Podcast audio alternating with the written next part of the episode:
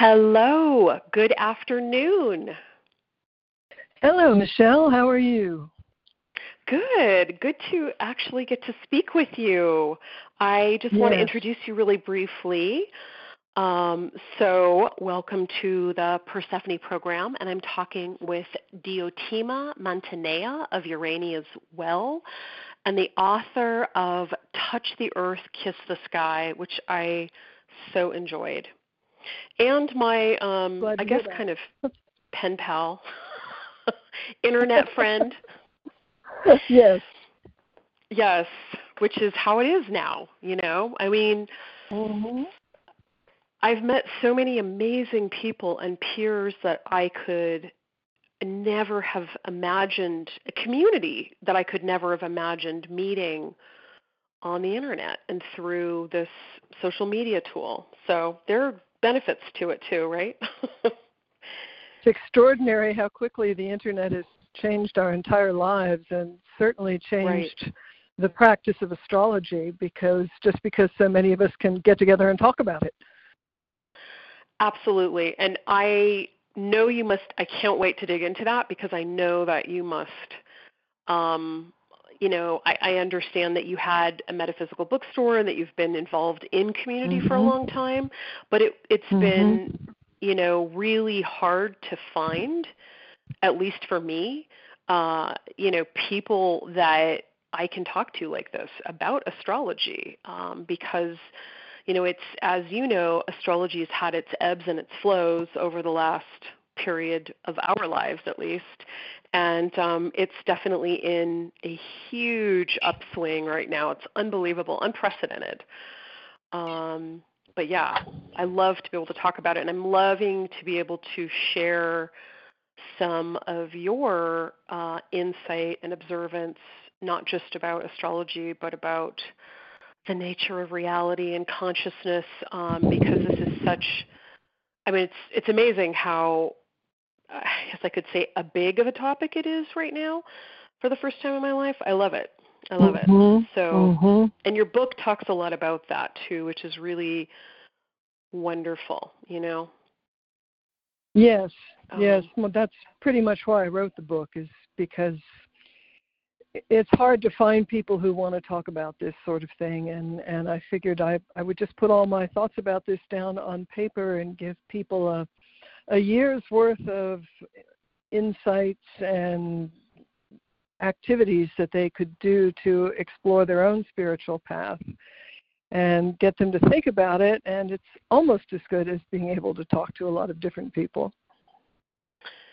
It is. And what i one of the things that i really love about it is that you know one of the things that i find as a practicing astrologer is that and because I guess of of the you know the resurgence of and and massive interest in astrology and in witchcraft, I guess, and in, in forms of spirituality that are um, both, I guess, untraditional and traditional, is that you know mm-hmm. people are, are diving into it, but there isn't, you know, they're they're taking little pieces and they're not necessarily seeing that as pretty in many ways it can be very cohesive. Um, for mm-hmm. instance they're learning about astrology but not going in and in it through a consciousness standpoint you know? And same thing with witchcraft. They're learning about like folk magic but they don't even know what a practice is. And you know what do you think about and that? and they don't have a larger they don't have a, a larger perspective in which to fit things like astrology and magic that yes. makes sense. Yes. That we we need to expand our understanding of reality to be able to fit things like astrology and magic. And the fact that it's pretty clear to anyone who has done any study of either one of those two disciplines that it works. And mm-hmm. so if it works, it would be highly unscientific to just say, well, we're going to ignore it because our particular worldview doesn't have a place for that. So we really, if if we think magic and astrology works, we really need to look for a worldview that can at least possibly encompass the realities of astrology and magic that we experience. Yeah, absolutely. I mean, it's I, I completely agree with you. I mean, you know, the scientific method is, you know, in many ways like, you know, repetition and observation, and certainly, um, you know, in terms of astrology and magic, you know, physical magic, those it 100% works and it fits in with that paradigm. I think that there's an aspect of control that is um, a big part of the materialist viewpoint and um, and resistance, you know, to to change. And I def- I definitely see that we're kind of at this really interesting, you know, massive, almost kind of black and white, like you know, tradition and conservatism versus what is you know obviously the big I think flow, which is this this newness and how things are happening so fast and mm-hmm. you know i mean everything is you know that you know i don't want to say that aquarian age but you know this this you know this the future is here and it's it's real and it's now. And um we're we're all just like i think pedaling as fast as we can to to catch up to it. Um but so it's you know i want to just mention today i want to talk about a few things. I'd love to talk about eclipses. And okay. um you know i know that you just put out um, a little blog on the the recent eclipse and what's going on right now in 2021. And I would love to talk about um, you know your book especially and about consciousness and about um, the path and your path. Um, so like let's dig That's into great. let's dig in a little bit to we'll start with where we are right now. And I don't know if you saw the news this morning, but fortunately, there was another mass shooting um, this morning, uh, right after the. I did not see that. in San I did not see that. Where was it? In San Jose, at about like six in the morning. Oh dear. Pacific time. Oh, so, oh dear. Um, yeah, I we're not sure exactly what the casualty count is, but it's multiple, and um, you know, it's just it's interestingly like tying into some I think of the themes of 2021, and obviously the Uranus and Saturn square and the murkiness of this Pisces energy, the Neptune, and and illusion, disillusion. Um, you know, and you had, you know, when you wrote your blog about the um, this particular eclipse, you called it creative chaos. And the 1st mm-hmm. thing I mm-hmm. thought was really mm-hmm. interesting how you brought up um, Mercury, Uranus, and Neptune, mm-hmm. cha- chaotic, uh, I guess, um, costume, you know, chaotic or their changes, expression yeah. of these these planets as chaos. So, can you talk about that? And why did you bring that? That was I thought that was really fascinating. Well, there's a lot of chaotic energy going on anytime you have uh, Gemini rising. anytime you right. have all of these uh, mutable signs, uh, I mean, there are just a lot of planets in mutable signs, in mm-hmm. including the ruler of the eclipse, uh, which is in its domicile right on the midheaven, and yeah. um, and then of course Mercury is is not only the ruler of the ascendant, it's on the ascendant. It's conjunct Venus. I mean that alone, all of all of the mutable signs point to change because that's what mutable signs do. They change right. things from fixed back to cardinal. So that was one thing. Another thing, and I am so saddened but not surprised about this shooting. And this, this is something that I didn't mention in the um, in the blog post because one of the things I did mention in the blog post is please don't let astrology lead you into disaster thinking. You know, mm-hmm. use astrology to let to help you make wiser choices. But the fact of the matter is that um, Sagittarius has a tendency towards violence. This is not a mm-hmm. popular opinion, but it's one that's been around for a long time. And I learned it, I, uh, you know, first back in the late 60s and early 70s when I began studying astrology.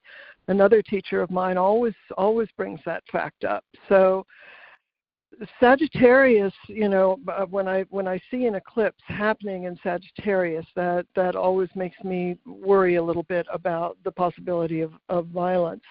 Um, finally, we have, uh, you know, we have uh, Mars in Cancer, which is it's not particularly happy in Cancer. You know, no. it's, it's um, yeah, no, Mars, it's not. Mars does not Mars does not do very well in Cancer, and um, it is, of course, approaching an opposition to Pluto, and it is trine Neptune. And another fairly unpopular opinion I hold, particularly when it involves mundane astrology, is that trines simply indicate an easy flow of energy. They do not indicate necessarily good things happening. Mm-hmm. So, you know, for the shooter in San Jose, it was an easy flow of energy for him to take the violence of um, of Mars and the confusion and deception of Neptune and yes. and and turn it into a to a, a horrible event. This is an easy flow of energy for him, mm-hmm. but you know it it particularly in mundane astrology it it just does not always signify um, good things happening. And people here trying, and they're like, "Oh, I'm going to win the lottery," or, or you know, everything's going to be sunshine and rainbows. But it's not. It's not. So this this eclipse, as I noted, was was a, a powerful eclipse, and yeah. it's it's going to have uh, repercussions down the line that I hope will lead to creative new results um, in in certainly in people's lives, but you know when you're looking at, at astrology from a mundane point of view in other words and, and for those who don't know what mundane astrology is it's the astrology of world affairs mm-hmm. and so we're looking at what's going on as far as human beings are con- well the world too but as far as human concerns but when you're dealing with humanity as a whole what you often find is that you get the lowest common denominator so whereas uh, uh, yeah. a trine in a in an individual chart you know this trine between neptune and and mars might in a in an artist's chart really give them the, the energy and the impetus to go out and, and, and bring out the welding torch and, and build an incredible sculpture. Mm-hmm. But in someone else's chart, it could mean that they think this is a great time to grab a gun and go out and shoot people. So yeah, I'm, absolutely. yeah, energy you is energy, and uh-huh. expressions can get um, can become sort of you know the the highest aspect or the lowest aspect you know and you're right mm-hmm. the lowest common denominator. And you know I was thinking about um, you know the change that is so like so much a part I think of this time that we are living in right now and and the US Sibly chart. And you know if you're giving it you know fairly large orb or at least a six six or seven degree orb, um, I mean, Mars kind of sits there on top of the sun and, you know, squares our U.S. natal Saturn and um, our Pluto. So it's kind of, yeah, you know, violence is mm-hmm. definitely an issue in our country, and we keep getting it, it keeps coming up again and again and again, as well as you know, especially right now, this idea of you know illusion delusion, you know, which is so mm-hmm. I think mm-hmm. big with with the Pisces energy and the Neptunian energy, and that it got activated. Like this eclipse activated, um, you know, many things that are going on right now, and I I love the way that you put it as creative chaos because you know it is incredibly creative and i think there is opportunity as you mentioned for us to you know, move into a space where we actually are able to take action. Uh, and I think that, you know, I, I, I truly see that we are in a process of potential rebuild. Um, and that creative chaos that is happening right now is, you know, moving into potentially something that, you know, can change. You know, you mentioned the mutable signs, you know, and although I had never I had never thought of them as chaotic, you know, it is it's a good term, you know, because you know, in order for you to transform, there is this form of you know deconstruction, you know, reconstruction happening, and um, exactly, yeah, yeah. And of all of of all of the of the three modalities, um, cardinal, fixed, and mutable, the mutable signs are the most chaotic because they have to be the most chaotic. They are the bridge between the fixed signs and the cardinal signs, which means they are change. That's pretty much what, what defines them is is change. Absolutely. So um, and Gemini is you know you were talking about putting the uh, looking at the Sibly chart. The other thing that's going on with this eclipse and Gemini that mm-hmm. um, concerns me a little bit is the fact that the eclipse itself was pretty much right on our uh, USA natal Uranus. Mm-hmm. And um, the Venus and Mercury were uh, conjunct Venus exactly, and Mercury just a few uh, degrees past our natal Mars in Gemini, which of course is yeah. um, is square our natal Neptune, and an ongoing issue for the United States. But mm-hmm. those are those are trigger points for social upheaval in this chart, and they are definitely being triggered by this eclipse. And you know, in in uh, not too long a time, um, it's only two it's only two degrees away. The the transiting north node is only two degrees away from hitting our our natal Uranus. So it's going to be very interesting to see what kind of changes happen uh, at that time because gosh there is just so much in play as far as our country and its governance and the the problems that we are having with really a, just a huge split in the way people, uh, in the way that citizens think about the country.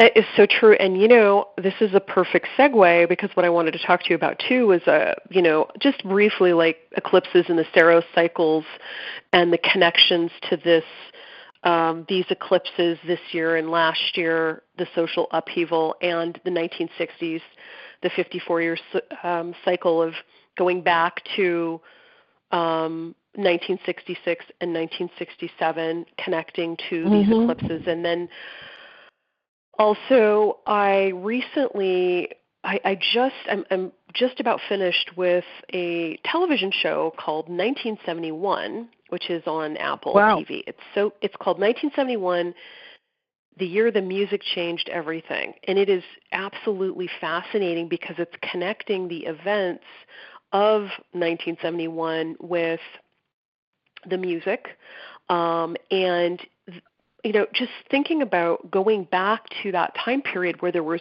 so much social upheaval um, and obviously we have a full chiron cycle with chiron being in aries mm-hmm. protests for social change for you know um, racial equality, for you know young people, uh, you know coming up against the government again, back to this same energy. And even though we're looking at 2021 and it being, you know, in many ways like very frightening. And obviously they didn't have a global pandemic in the late 60s, you know, early 1970s, but there was as much, if not more. They did have a, a, a war that was killing.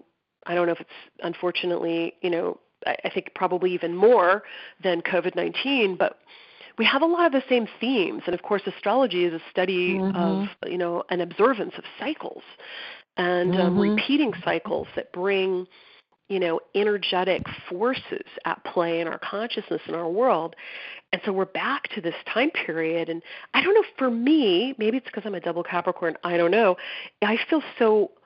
I feel so comfortable seeing that correlation saying like we know kind of, you know, from time and observance what the spirit of the 60s was here to do civil rights and, and pushing mm-hmm, us into mm-hmm. new social awareness you know and mm-hmm. i was looking at your bio and you were like yes and this is when i first began my study of astrology mm-hmm. you know in 68 and i talk about being born myself you know in in 66 and it was like just before the summer of love and encapsulating through my generation that kind of the Uranus Pluto conjunction and that spirit of social change and upheaval.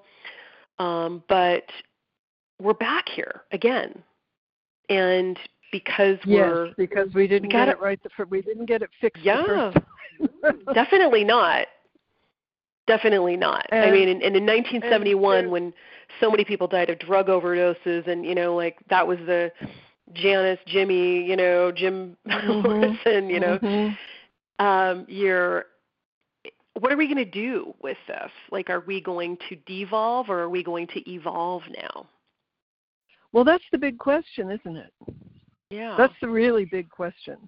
And I'm I'm not sure if um, I mean, there are a few ways of looking at this. Obviously, on an individual level, some of us are going to evolve and some of us are likely to devolve.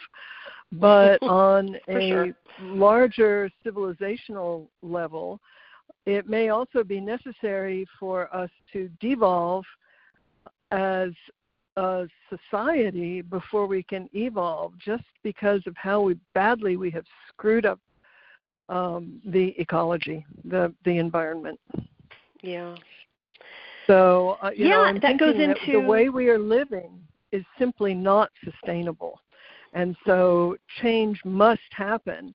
And when you're thinking in terms of such extreme changes that will help bring healing to the environment, which must happen, or we're going to kill ourselves off then it's really hard to to think that um, you know that that everything's going to be fine and dandy with no problem. Although, given what the Department of Defense has told us lately, who knows? The space brethren may come in and you know and and save us all. Yeah. Who knows?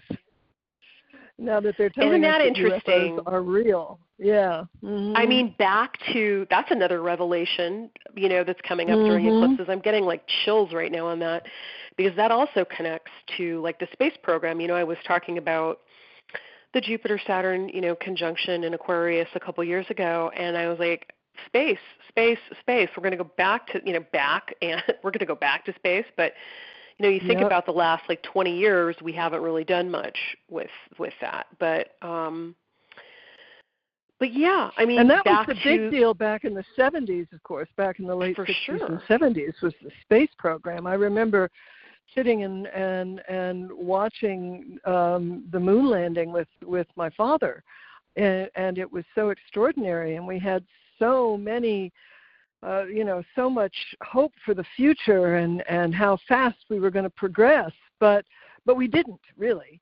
Um, we didn't progress all that fast because I think personally greed had a lot to do with it. Um, social greed and human Yeah, greed had a lot to do with the fact that hmm that that we set different priorities, and I still blame a hell of a lot of it on the 80s and Reagan as well. But, um, For but sure. that's another Oh yeah, that's a whole other thing I wanted Right. to talk about too because back to, you know, eclipses, we had a, you know, a 60s eclipses in the same Saros cycle and then we had 80s eclipses. And I was also looking at your, you know, your blog and how you mentioned 68 I studied astrology, mid 80s I started studying tarot and and that was the last time that I saw you know because i was a young woman in the 80s i rem- and you know practicing witchcraft and divination and astrology but that was the last time i saw the kind of um alternative spirituality blow up was the 80s and that was Yes. almost in kind of a juxtaposition to that conventionality that that came in you know through ronald reagan um Yes, I think it which I was. I think it was a, a bit of a pushback against that. Interestingly, speaking of eclipses, well, I opened my little metaphysical bookstore in 1989, uh, just a couple of weeks after an eclipse on my part of fortune. Oh, in yes. Pisces. Yeah, so that And- that was that was pretty interesting. It is really interesting, And- and you know, important. Yeah, because I and I spent I I sold the store in I opened it in 89 and I sold it in 96. So it was uh, a Saturn quarter cycle. It was 7 years. Um between the time I opened it. uh, Okay, so was it a lunar it and the eclipse or a solar? it. Was it a solar eclipse on your part of fortune, or It was a solar lunar? eclipse on my part of fortune Okay, that makes sense. Mhm, That makes mhm, sense. mhm. Because solar Yeah. eclipses, I have always found, I've been observing them because unfortunately, I have, you know, a pretty intense track record of lunar eclipses when they were applying to personal planets or angles of my chart, certain ones, and this is obviously in, you know, in conjunction with other major planetary transits. But I've had some of the most pivotal and difficult experiences of my life when lunar eclipses have applied to my chart. Now, solar eclipse is Mhm. different, you know. Um, I mentioned to you earlier when my mother passed away last year, I did a um, delineation of you know those eclipses because the eclipses of 2019 and 2020 that led into the um, the Saturn Pluto conjunction were right on top of personal planets and angles of my chart, and the lunar eclipse of 2020 was you know just a couple degrees away from my moon in Cancer, and my mother Mhm. died. S- suddenly, and you know we didn't Uh, expect it. and it was i mean that's kind of Mhm. a classic negative Yeah, interpretation would be. Yeah. it is classic though. But it's i mean sometimes astrology is so literal like It is. your example you know it's unbelievable. And then other times it's just you know very archetypal. It is an energetic force that it it spreads its energy and expresses itself in so many different ways. Well, interestingly, when I sold my store, I had a lunar eclipse um, on my Saturn, and then Oh the the solar eclipse. The solar eclipse right after that was um, in late Aries, within a couple of degrees of my early Taurus ascendant. Uh, it was it was actually a difficult Wow. decision for me to make, and and it was in many ways a difficult time for me. So yeah, to uh, to me, I find that I, I honestly haven't, and maybe I should look a, a little more deeply into this, but I, I honestly haven't um, determined whether you know solar eclipses tend to be less problematic than than lunar ones for me. But there's just no question in my mind that eclipses bring change. Now, I really disagree Absolutely. with the traditional astrologers here who say, "Oh, eclipses go hide under a rock somewhere quickly," yeah uh, because I, you know, I, I, I think you really need to face the changes. And secondly, it's not always going to be bad. And if you, you know, if you know it's coming, then then maybe you can make some plans for it. But I, I would say that on a, um, I, I uh, I would be more in agreement with the traditional outlook on eclipses. Uh, again, when it comes to mundane astrology, and of course, you know, traditional, uh, what we now call traditional astrology. You know, the, astro- the astrology of the ancients. It was really all mundane astrology back then, because 100% the only people right who were because getting their charts cashed were kings and queens and rulers and Uh-huh. governments, uh you know, governments who were, uh, and and I think you know again in mundane astrology those eclipses, you're going to see things like mass shootings. Not it's not always going to be a mass shooting, but you know war and and and famine and fire and all, all that other uh, unfortunate stuff that that can happen to a society, to a civilization, and volcanoes erupting, which just happened too. yes creative chaos you Mm-hmm. know the center cannot Mhm. hold i don't know if you are you familiar with john beckett he's a, a druid a Oh, druid yeah. priest he Mhm, writes mhm, for yeah. you know that Yep. You know he's coming at this from a completely different standpoint but he's calling this time tower time and I thought, you know, after the the Tower card and the Tarot, and again that goes back to creative chaos because you well, know you cannot Tower time. And John and John will will um, confirm this. Tower time was a phrase that my friend uh, Byron came up with after a conversation, oh. and I write about this in the introduction to her book, um, Earthworks, that she and I mm-hmm. came up mm-hmm. with a couple of weeks after 9 11. And she's the wow. one who really yeah. took the phrase tower time, and she has tower time papers and a whole book she's written about it. And that's where John picked it up. But um, we were sitting, well, good to we know. had some coffee we had some coffee um, a couple of weeks after 9/11. We often met for coffee because you know witches and and gardeners and all that. We had a, mm-hmm. a lot of conversational cauldron stirring to do. And we were talking about 9/11, and the one thing that both of us as tarot readers saw so clearly was the Tower card. Absolutely. It was so as, literal. As, You're talking about literal. It was. It was exactly so literal and we were talking about this and and you know one of our favorite topics of conversation was the changes that we saw coming we knew were coming. Not just because you know and i wasn't just looking at the astrologies. I mean intuitively uh, we knew that that these massive changes were coming. And so we were talking about the tower card and byron sat back and said you know this is tower time. And i said yeah that's exactly what it. That's exactly what it is. And so, it connects um, to Saturn Pluto mm-hmm. and the cycle there because of course Saturn Absolutely. Pluto opposition, Absolutely. you know, right before that and then we had the Saturn Pluto conjunction and we had the pandemic and we had this, you know, the siege on the Capitol and it was you know, it's been applying for a long time.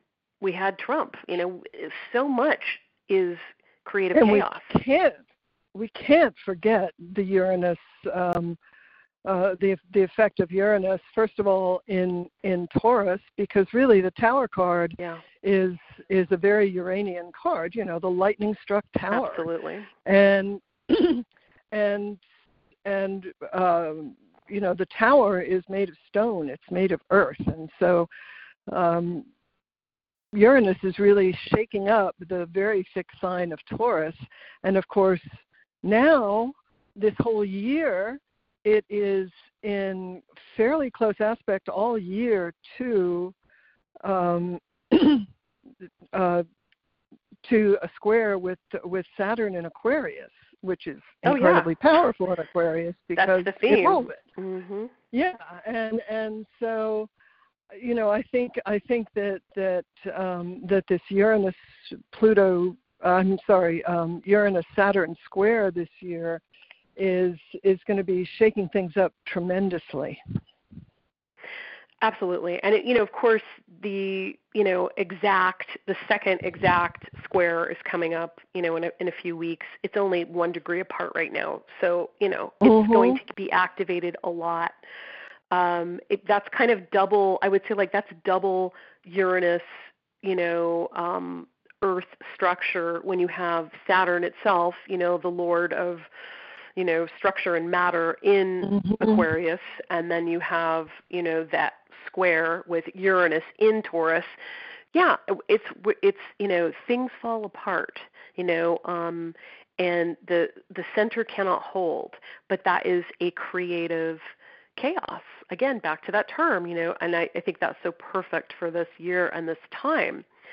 Um, you know, it is I want to I want to ask you also about so many people were asked we're going to, talking about eclipses, we're talking about chaos, we're talking about fear too in the collective, and so many of my astrology clients are always asking me, what do I do? Uh, you know, what's going to happen, um, and how do I navigate my way through it?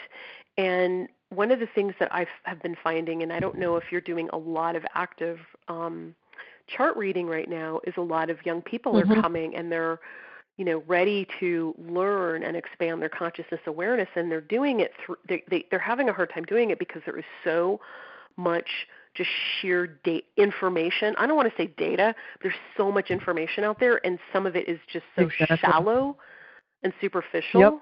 Without context, yep. as you mentioned earlier, mm-hmm. with with consciousness, mm-hmm. and so you know that's why I love your book because if you know it isn't an astrology book, you know, but it is a book about creating, I think, context for a exactly. consciousness practice.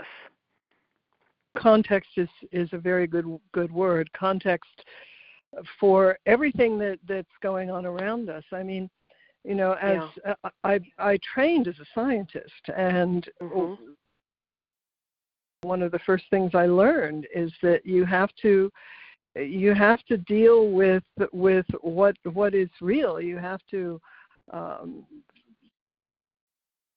acknowledge what your actual experience is. You have to acknowledge uh, what results of of experiments are. You have to be real. And yeah. the the problem now, of course, as Neptune is is moving through Pisces, is that we are losing touch with reality.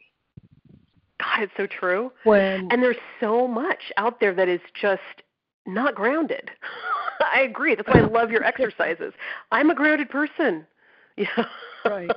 touch the right. sky, but don't forget, you know, to I mean touch the earth, but you know, you can kiss the sky, but don't forget to, you know, do both. To, ground to ground in the earth as well. Yes. And and when you have when you have public officials saying that the riot, the insurrection at the Capitol on January 6th was nothing more than a normal day of tourists in the Capitol.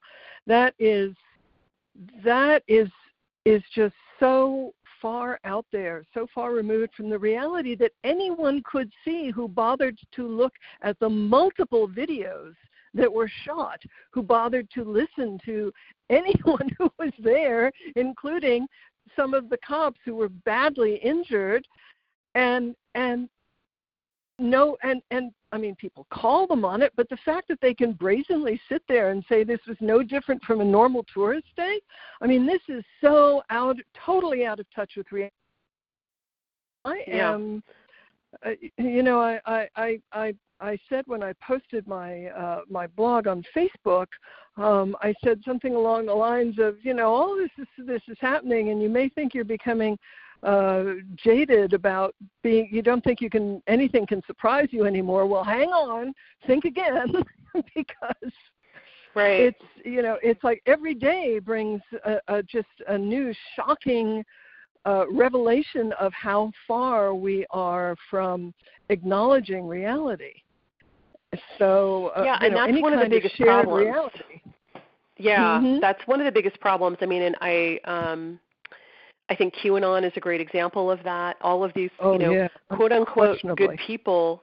Yeah, I mean, we we lived through four and a half years of a you know of of governmental administration and power of the emperor's new clothes. You know, and uh-huh. everybody was just walking around, you know, basically denying reality.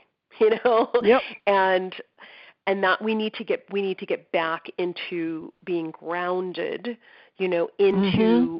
Into what is in front of us. And i was thinking about that with that north node in gemini and the south node in sagittarius and leaning into um, data you know and and and what we can all agree on are facts. The problem here obviously is that you know, with Neptune and Pisces had, you know, having been squaring that nodal axis, there's a lot of there's a lot of like, well, I believe this, you know, this is what I feel and believe, right. and I'm not even going to acknowledge this information data.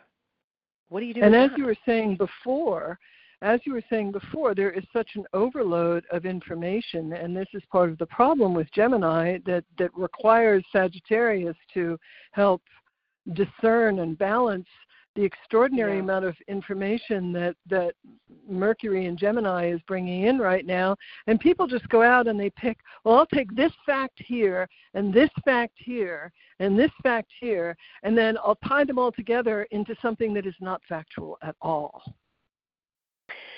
So Yep, and that's a that's, big problem, you know, a problem in our business Gemini. too. Mm-hmm. because yeah there, yes, there's a lot of exactly. there's a lot of practitioners out there, whether they are, you know, like really young and inexperienced and you could say like shallow you know practitioners meaning that they might know a little bit about a few things um, or you know whether they're just simply people that have their own what you would call UPG, you know, unver- unverified personal gnosis that are coming out there and just throwing it out there. And because they have a blog or what have you, you know, and a newsletter, you know, people are listening to them, you know. I know. And and, and what, what astonishes do? me is the lack of astrological education. That's why, you know, I'm so happy about um, the Astrology University and Stormy Beeston's, yeah. uh, Stormy Grace's work with uh, with teaching people, and Chris Brennan's astrology podcast, bringing some actual education to uh, to astrology, because I mean it's shocking to me. Uh, Brennan did a, a podcast the other day on how to read an ephemeris, and I know I, mean, I saw that. it's just like wow. Well, yes, I mean that's one of an that's, entire that's podcast. Great. That's yeah. one of the first things that you should learn how to do when you are learning astrology. But what astonishes me is how many people call themselves professional astrologers and have no clue about how to even read an ephemeris. and yeah, I would say wow. right now, like on the you know in the young person Instagram set, set it is a mm-hmm. lot. It is a lot. It's probably maybe even up to fifty percent, if not more. Um, and which you is know, probably why I don't that, spend much time on Instagram. I know it's a necessary. I like I guess it's a necessary evil because I was involved with a school in Southern California for the first time. I was asked to teach astrology. This was a few years ago, three three and a half years ago, and you know most of my students and the woman that started it was in her 30s. You know that is you know when I think about like my mm-hmm. you know my clientele, they're all in their 30s for the most part. You know, right, right, or right. from the Saturn return, you know, up to the you know nodal you know return that 27 to 37 kind of 28 to 37 time period and, you know there's a few in there you know their uranus opposition too but it's always those those those pushing you know but mm-hmm. you know so mm-hmm. i was asked to do that and i was told you know we have to have an instagram. So i was like all right. Yeah. Um yep yep. but but yeah it's it's it's a lot. It's and it's hard. And um and there's that and then there's the whole you know i guess witch movement that's all coming up too. Again same type of a situation where you have Oh.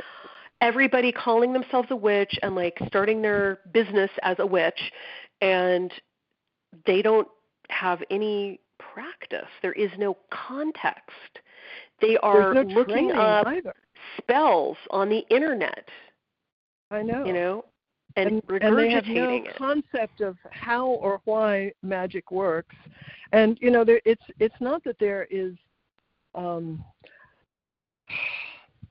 this is you know it's not like you can write a thing. This is how magic works. Because Uh, it's first of all the it's way too big for i think us to really really grasp. And i think everyone has to does have to figure out how magic works for them. But my god i spent I spent years, years studying in person under teachers who themselves had spent years studying witchcraft and magic and ritual and it uh, it absolutely changed my life. And yeah you know you can go out there and and say well you know if you want to bring a love into your life go get a red candle and this that and the other thing and burn it. But if you haven't learned how to train your mind then you are not doing magic. The spell is not yep. what makes the magic work. The spell strengthens and helps manifest, you know, the various qualities of colors and herbs and all of this sort of thing. That strengthens and makes manifest what you put into the spell. But it is an aid. It is not the source of the magic. You are the, the magician is the source of the magic. It, I also get absolutely, and that's annoyed, I have to admit. Go ahead, sorry. no, I really wanted. I, I have been keeping silent a little bit on this, but I was like, I want to bring it up because I want to vent, and I know she will too. just a little bit, just a tiny bit, you know. Yeah. No, it's, it's um. um no, go ahead. it's kind of it's kind of astonishing to me that that that that people don't understand and and the the necessity and the importance of of training. I also, I have to admit, get rather annoyed with um, some of the magicians, and this is by no means uh, confined to younger or untrained magicians, but the ones who say, I don't need any tools, I don't need the candles, I don't need the herbs, I just do it all with my mind.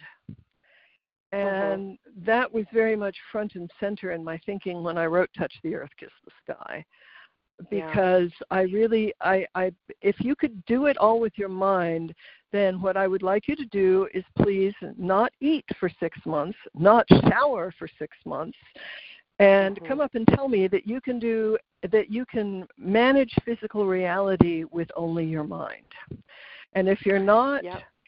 starving to death and stinking by the end of those that month or two months or whatever, then I'll believe that maybe you can do it all with your mind. But no, you know, we're here uh, we're we're here in physical reality and I think it is important for us to interact with physical reality. I think that's part of the reason we're here. And I think that we we insult uh, this this marvelous creative universe of time and space when we say, well, I don't need anything but my mind. If you didn't need anything but your mind, you wouldn't be in a body. Yes, I agree. And I think that in many ways, maybe that is um, part of the, the balancing act or the in, integrative act of some of the animistic religions coming back into the collective mm-hmm. um, you know because if you think about maybe you know the age of pisces and the asceticism of some of what the, the you know the three great religions you know the judeo-christian re- religion you know mm-hmm. christianity mm-hmm. and islam and, and buddhism they were about asceticism a certain kind of physical asceticism and and you know the the spiritual i.e you know solar masculine kind of ideal you know spirit not body. And i think that we are integrating that and that's you know the pendulum swings again and people are are realizing that. And obviously climate change is one of the really prescient you know issues that are coming back. Again like it is important to touch the earth even as you kiss the sky mm-hmm. you know and that is, mm-hmm. maybe that's why what and we would call religions, paganism is back you know yes yes and those those religions basically felt that i mean they seem to put forth this idea that physical reality is the lesser reality right. and that we need to on the reality beyond physical reality, which is where God lives.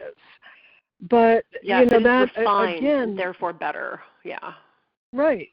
And uh, but again, the, the point I'm making in t- one of the major points I make in Touch the Earth, Kiss the Sky, is the fact that we aren't here to prove to some overarching horrible cruel God that we are good enough to go to heaven and otherwise we're going to get thrown into hell for eternity. I don't understand why anybody even wants to believe that. We're here because we are consciousness that is given a frame in the same way that an artist may be given the edges of a canvas or a piece of stone that, that, that mm. they need to work with. Mm. We are given this frame within which to create within which to yes. learn how to consciously create a reality in the same way that this unbelievable reality that, that is all around us was created. This life is a creative endeavor. We're not trying yeah. to prove ourselves to to some cruel God who's going to throw us into into a fiery pit if we don't do exactly as he says. And being conscious means you know, working on that wonderful responsibility of making choices and becoming aware Mm-hmm. and learning Exactly.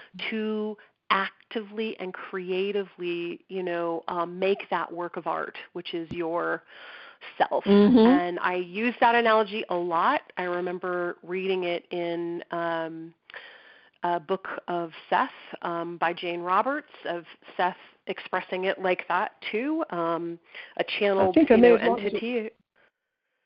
Yeah, that uh, so that is you know definitely how I see it, and I always pose that. Most of my astrology clients get a real okay, here's the energetic forces you're working with. Here's some tools, tips, and techniques for you to become Mhm. as self aware as you can. The Mhm. greatest battle is always with the self, but that is where all the magic happens. That is where you begin Exactly. beginning of learning. And so that requires awareness and discipline. And the you know, there's a there's not that much discipline happening sometimes right now, you know, in terms Yep. of like it's gonna take some time. You can't grasp, you know, I get a lot of astrology students who want everything, every single technique immediately, right now. They want to know Yep. every single way of analyzing the chart, and yet, again, no context.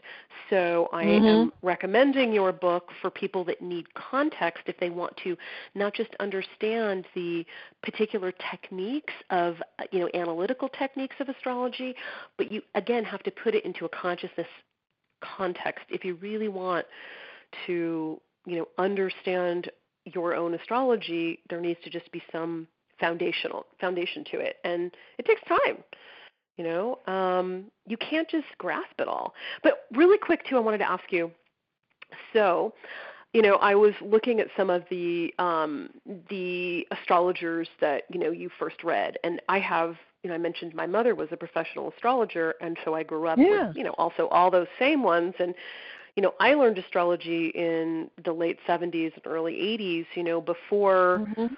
You know william lilly's christian astrology came out and before before the medieval um hellenistic revolution. And it just it, it it blows my mind that now these kids that like i mean i guess i could say kids but you know younger people are educated. They're going to kepler. They are getting this really formal Mhm. traditional education. And they're choosing you know like um uh chris brennan to f- focus on uh, you would almost call like a scholarly you know um aspect of astrology traditional Mhm. astrology and it's Mhm. fascinating that it has you know and to me i feel like it's blown up during pluto and capricorn really i mean you know i was thinking like what why the i, I love that we're going back to some of these techniques and i've used some of the hellenistic techniques too they're interesting profections and some other things and to me it's Oh just, yes, yes I, this is I use them too. foundational Mhm. Um, they're interesting to look at as, as a, yet another layer, you know, and, and I love, you know, like when I learned astrology, we didn't necessarily talk about sect as much, you know, probably Mhm. like you too, you Mhm. know, and um, I'm using that a lot more. I'm using, you know, the idea of day and night um, rather than masculine, feminine, you know, expressions, and I'm definitely using both the traditional and what you call modern rulers of zodiacal signs. But you know, Mhm. what's your take on this? Because it's really just it's a it's a very interesting like I was raised on, you know, not just Rob Hand, but Dane Rudhyar and, you know, and definitely Stephen Arroyo and, you know, I don't know if you've read Martin Schulman and these were like Oh, very did, yeah. like yeah. I read so- them all. no, believe me. Yeah, yeah. Exactly. And I I, owned am so lucky bookstore. I could do that. you had it all. Yeah, my Yeah. my house now probably looks like a, a portion of your bookstore because I have my mother's, you know, 500 astrology books now, which I'm very fortunate to have. But um anyway, Well, what you what's know, your the, take the on this? Switch to the whole this this whole scholarly look into traditional astrology really began, I think, in the mid '90s, and I think it was Rob and it was Rob Hand Rob- Rob Hand, yeah. George, who who really um, spearheaded this this whole change. Although I agree with you, I think it really did uh, take off when when when Pluto went into Capricorn. I think that that there are lots of different astrological techniques and mm-hmm. I find it fascinating that they all work. But I think I that what we are doing, to one degree or another, I mean, there can be good astrologers and bad astrologers who use these techniques. But if you find people who have learned their branch of astrology and learned it well and practiced it and and had and experienced it with clients and and studying world affairs then you'll find that you know vedic astrology traditional astrology modern astrology it all seems to to work uh, uh, and yet we don't really have all of the answers. But all i can say is that i really do believe what we are looking at is patterns of consciousness. And th- the various types of astrology have found certain patterns in the weaving of reality that is our universe where they can follow the the web the the the weaving of of these patterns and extract useful information for our lives. That doesn't mean they have the one and only truth. So I do think it's important to find what astrology, you know, what type of astrology works for you. And yes, absolutely, I have uh, utilized some of the techniques that I have learned in studying traditional astrology, but I still consider myself to be a modern astrologer. And for me, I think I'm while I I honor uh, what our our predecessors did, and I am glad that we are recovering some and and experiencing and experimenting with some lost techniques. I still think we need to look forward and not backward as astrologers. So you know, Absolutely. one of the things Chris yeah. Brennan and I don't know if you listen to his uh, his monthly um, program with. Um, uh, Kelly Surtees and Austin Coppock, and all of them use traditional astrology, but they also, oh my goodness, I just had a, a, a red-headed woodpecker fly right in front of me. oh wow! Yeah. Hello. Um, but they also work with the outer planets and yeah. Uh, you know their their um, their way of interpreting charts is not exactly the same as mine, but it's useful and I'm sure quite accurate. So I think that we all need to find our way of utilizing astrology to to see patterns in the universe that from which we can extract information that is useful to our to our clients.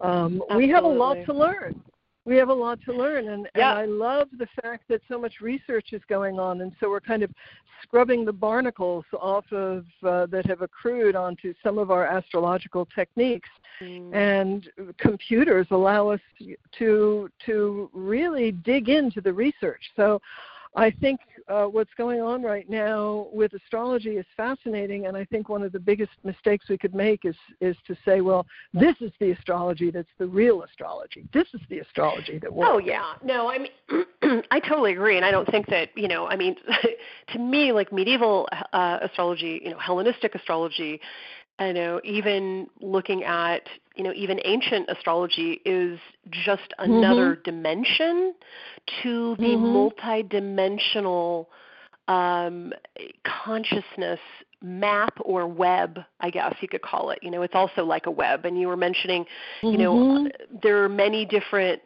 you know aspects threads of this this huge multidimensional web that is astrology and that is yet another way of interpreting um, energetic forces at play in our consciousness you know? And, exactly. Well said. Yeah. And so i love that like wider approach. I just think it's fascinating. Um you know like i said i just haven't I haven't had the opportunity to talk to too many people that have been practicing astrology as long as you have about some of these mm-hmm. new things. My mom's not here anymore, so I can't talk to her about it and say like, "What do you think about this?" You know. And I was fortunate that I had that, you know, for so long. Um, well, we'll have to chat more in the future, definitely. Yeah, I would love to. I would love I to. always enjoy. I always enjoy talking astrology with people who love it yes, I I love it and I live it. You know, and mm-hmm, I, I mm-hmm, wanted to mm-hmm. I wanted to say that you know I appreciated you, you know, giving me comments on my book and writing and you know reading it because it is interesting you know i mean if anything like the best thing to do with astrology and with magic is to practice it as much as you can you know learn about it pra- practice it but observe it like pull yourself out into a space where you have the breadth and depth and you know to see to see things you know from a somewhat objective mm-hmm. viewpoint you know that's one of the things i really loved about your book is it's applied astrology it's a, it's astrology as as as it applies to some to you know to your life and and how it changed your life and so and how I, I used I'm, it. I'm really you know? enjoying it. Mm-hmm. Yeah, it's um it's yeah applied you know and of course i'm a double i got a lot of earth you know i'm a double capricorn uh and so yeah that's why i love your book too it's like okay you know here's here's a um because I, I read You Are the Universe too, you know, with Deepak and I, I love him too and I loved that he did that mm-hmm. with um the physicist. Um and you know, I've read a lot of his books and you know, and he definitely grounds, you know, his own consciousness and spiritual practice because of his, you know, Ayurvedic and yogic and meditative, you know, practice. So that there's that. But it is important to ground you know all of these spiritual tools in this earthly dimension and you definitely you know do that in your book. So i love that. Exercises further reading you know connect with your body you know um it's it's a very very important thing. So before well, I we wrote go it for people who call okay. No go, go ahead, ahead. oh i was just going to say i wrote it for people who call themselves spiritual but not religious because yeah. I think that um, that that's uh, those those are the people who are most willing to explore uh, what that means. Well, that's the biggest percentage, certainly, of young people I think in the world right now, um, spiritual, mm-hmm. not religious, and so they will you know get a lot out of it because it just it gives you a nice practice based on the wheel of the year and um and you know just really really great stuff so it's really good applied general you know spirituality with a lot of you know excellent wise woman tips tools techniques and further reading to connect you to what resonates with you but before we go i wanted to ask you so um Jupiter and Pisces, what do you think? What do you think about that? And you know, I, I find that Saturn and Jupiter, but Jupiter especially, also like when it changes um, signs, really, you know, changes the, I guess, the the collective belief systems, you know, for the year that it is, you know, in a sign. And it, literally, when Jupiter went into Pisces here in the United States, like it was like, it just seemed like the CDC, you know, very soon thereafter came out with a you don't need to wear masks if you're, if you're vaccinated and suddenly you know i'm on the west coast well i'm actually in i live in las vegas right outside of las vegas in the desert near the mountains but mm-hmm. um mm-hmm. you know everybody's like okay boom no restrictions and i thought wow that's you know literal how, jupiter, how and, jupiter pisces. and pisces right yeah so yeah, i mean jupiter jupiter and pisces is all about expanding things and um and all about uh, spirituality, of course. But it it a, a, a lot is going to depend on on the aspects, and I'm very interested to see uh, what happens when uh, it moves into Pisces and then conjoins Neptune. Yes, I think we're I either going That's to have be... an outbreak of truth, which is what I'm hoping for, yeah. or it it may well be that uh, we're just going to get mired in more confusion and nonsense. But we'll see. Well, I know that you and I know I will be, you know, doing all of our own magic to. Hopefully um, bring forth this potential, you know, chaotic, creative, you know, consciousness rebirth that is possible, you know, in these, you know, interesting times we live in. And thank you so much for talking to me, and I can't wait to talk to you again. And, well, thank you um, for having me, Michelle. I really appreciate it. And so we can find you at uraniaswell.com and uraniaswell.com. Urania's Well. and um, Touch the Earth, Kiss the Sky. It's um it's available through Llewellyn, but also like on Amazon and, and everything. Mhm. It's it's all over the place. So um so yeah, uh, people can contact me through you know through my website, and I'm also on Facebook, and I have a Urania's Well page on Facebook. So lots of lots of ways to track me down online. Yes, and I highly recommend signing up for her web uh, her um, newsletter too, because when you do write, you. it's really it's always good. I've been reading you for years. Um, Thank long you. time, long time. Thank you. Yeah, my mom and I used to discuss it because you know she also Oh. that Moon in Aquarius, you know, and she loved the the title. I have She's Moon in Aquarius, too. person. Yeah, I, have I, remember you telling me that. too. Yeah. Yes. Anyway, well, thanks you know, again, happy. Michelle. It's been great. Yes, it's Happy my eclipse. pleasure, and thank you. we'll, Yeah, we'll talk happy again eclipse. soon. All right. Bye bye. We will. Bye.